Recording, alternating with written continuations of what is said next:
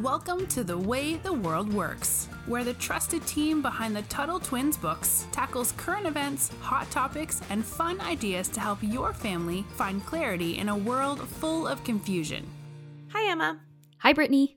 So, we had a couple episodes on science and the pandemic, and it dawned on me that we actually never covered in an episode like what science is, you know, and, and mm. how, how we define it. So, today I want to I want us to answer the question, you know, what is science? And there is a lot of controversy over science right now with the pandemic because I think the official, and I'm saying that in scare quotes, official government scientists, you know, they want you to think that the experts determine what science is. But after this episode, I think you might feel differently because I almost feel like science, and I'm not saying that some people, you know, go to school and are not more qualified than others, but I think that science is actually a very, and I use the word democratic um, very broadly, but mm-hmm. something that everyone can participate in. You don't have to be a scientist to do it. So, okay, let's get started. So, what is science? And when I think of this, I think of the scientific method. That that is what science is. So, when I was in school, I think we were taught there were like 5 to 7 steps. When I was googling it, every single site had a different amount of steps, but it's That's all funny. principles. So, we're going to go over the ones I I found it's not I don't think it's quite 7 but it is it's all the same process sometimes they just pair it together sometimes they make like a weird one that doesn't need to be its own. So the first one is to just observe the world around you and and to ask questions and that's pretty easy because i think if anyone's ever talked to a 4-year-old or 3-year-old they ask why a lot because they're just learning how to form sentences and form ideas and so they want to know everything right? And sometimes it gets real annoying as an adult because you yes. Why, why? you think about it? And you're like that's actually really cool because that's science. That's them trying to figure out the way the world works. So i'm going to use isaac newton as an example when we talk about this and isaac newton sir isaac newton he was the one who discovered gravity. And you might remember from school if you've heard that or reading a book that he was sitting under a tree, or this is how legend has it. He was sitting under a tree and an apple fell and hit his head.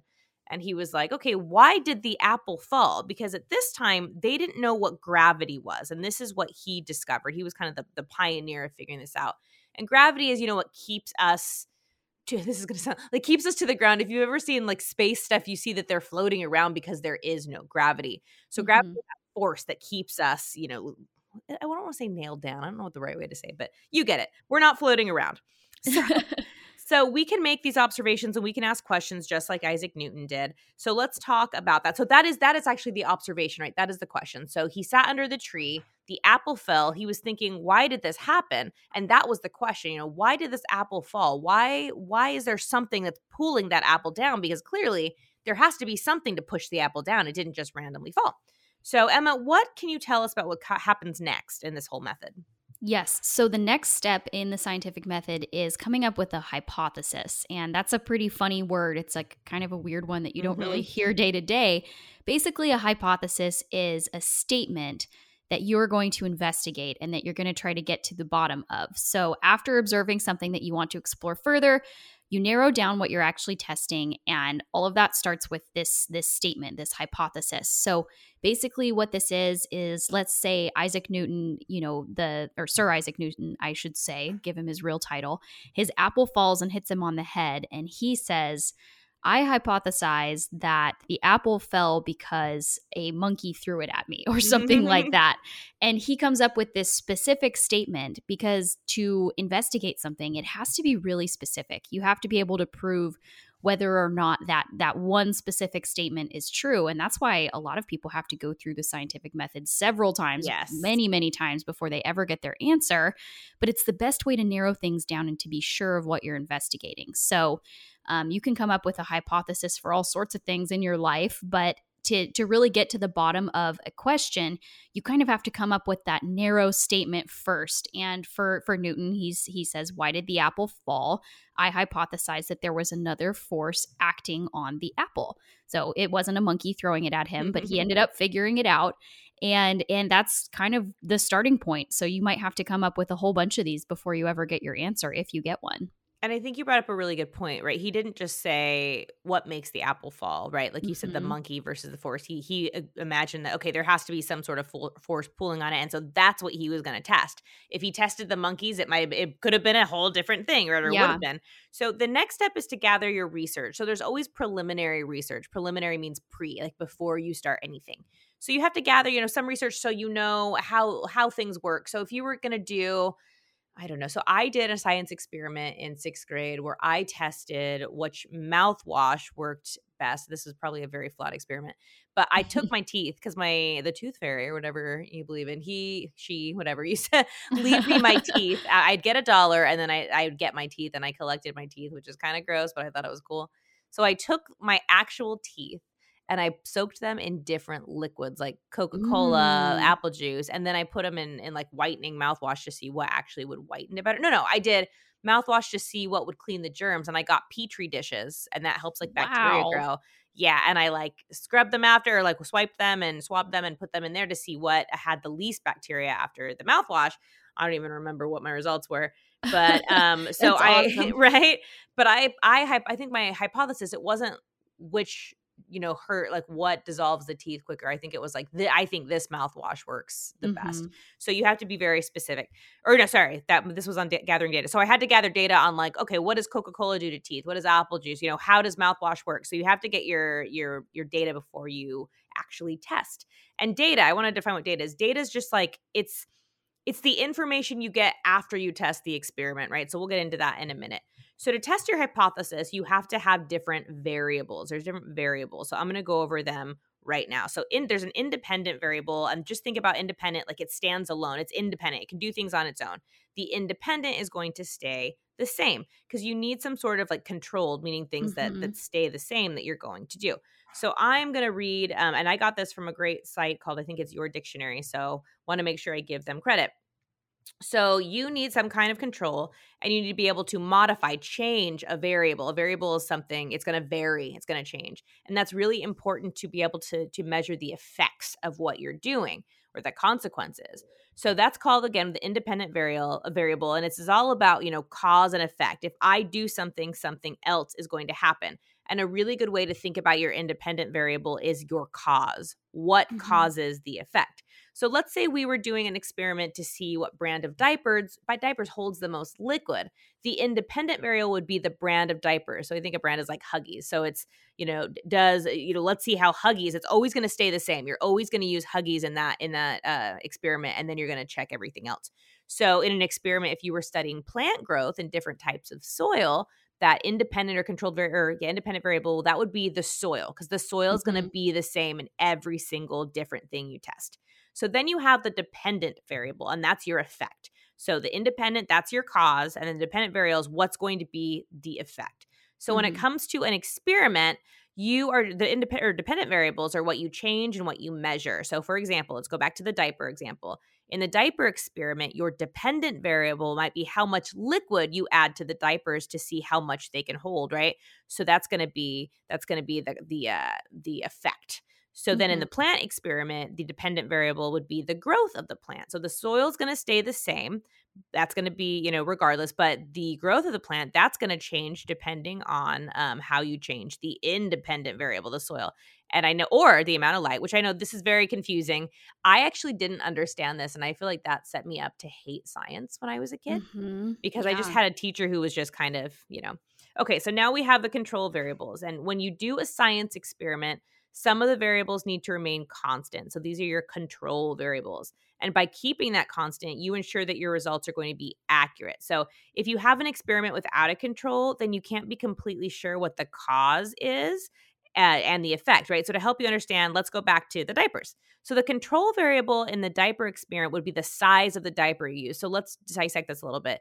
If you were to use a smaller diaper, but then use like even if it was the same brand and then put the liquid in it, a bigger mm-hmm. diaper is going to naturally hold more liquid, right? So you have to use the same size. You have to keep them consistent. Even if you're using different brands to test each one, you have to keep things consistent. So you want to use the same size diapers. Because if you use different, your results can be different. So let's go to the plant experiment. Your temperature is the control variable. So when you're testing growth in the soil, if you remember that, you've got to make sure that all your plants are in the same temperature because if you don't have that, you might mix up what's happening, right? It may not be the cause and effect you were testing because then you throw in different temperatures. And then it's like, wait a second, was it the temperature? Was it something else? So that's very important. And then we do have other types. Those were the big three but there there are other ones and they can affect the exper- the experiments as well. So there's intervening variables and when it comes to those they're hard to define because they aren't as it's like straightforward and clear cut as like the dependent the independent and the controlled so these are what we call as- abstract excuse me correlations between your dependent and independent variable so you can't observe and research for example back to our or no this is a different experiment but in our experiment you find a link between having low income, so you're making less, and having heart disease. So mm-hmm. basically, your link would be, oh, okay, I think that people who make less money actually have a higher chance for heart disease.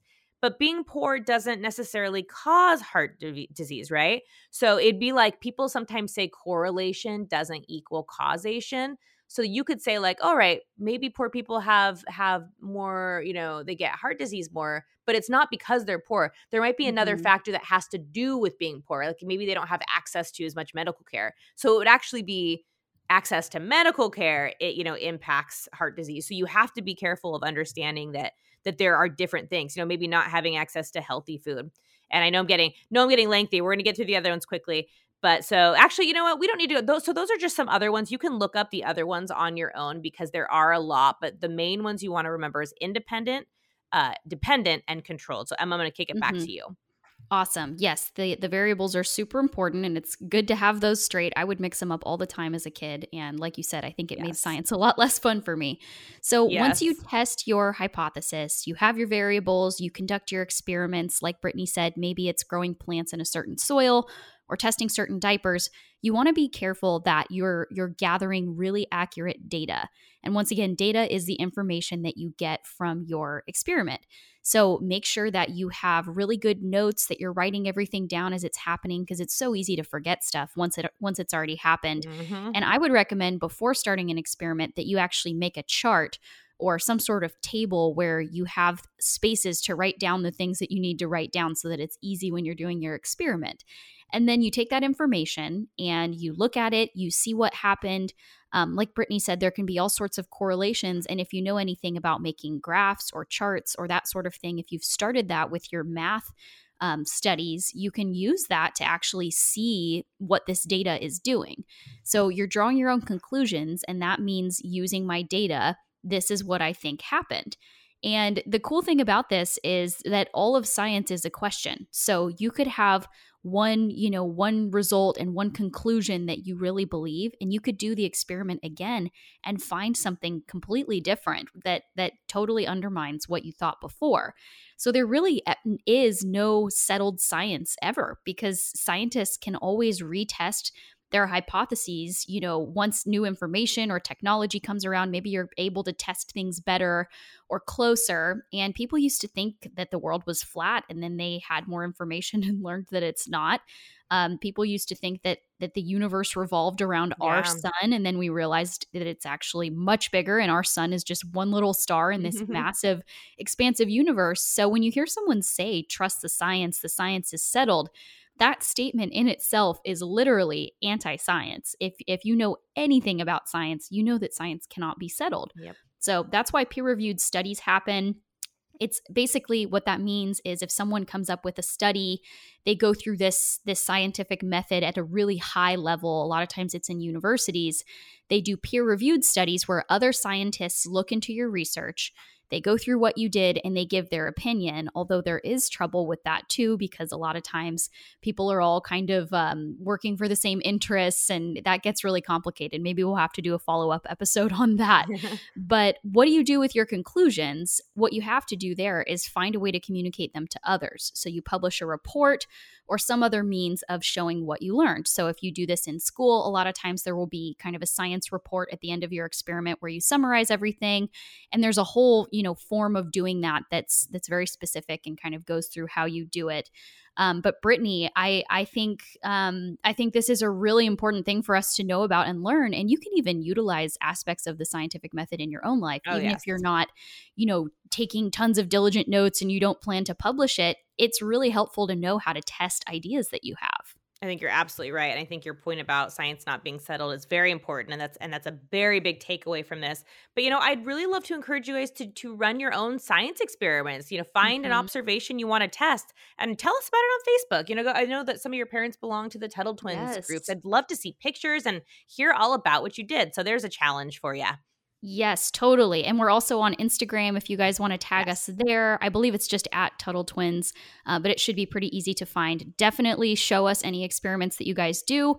We are going to wrap it up here today. Thank you so much for listening. And thanks, Brittany, for helping me explain this. of course. Talk to you later. Okay.